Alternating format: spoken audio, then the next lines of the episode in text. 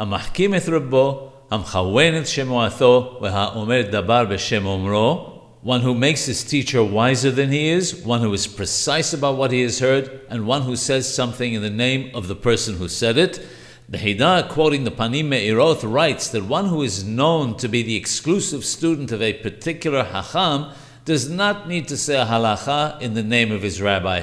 This is because everybody knows that all his Torah is from his rabbi.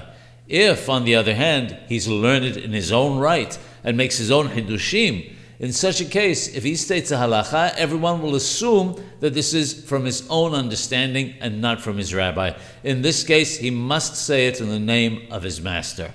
If he says something in the name of his master, he must be precise. If he adds something to what his master said, he must be particular to not let people think that this was also from his master, but must understand that this is something that was added.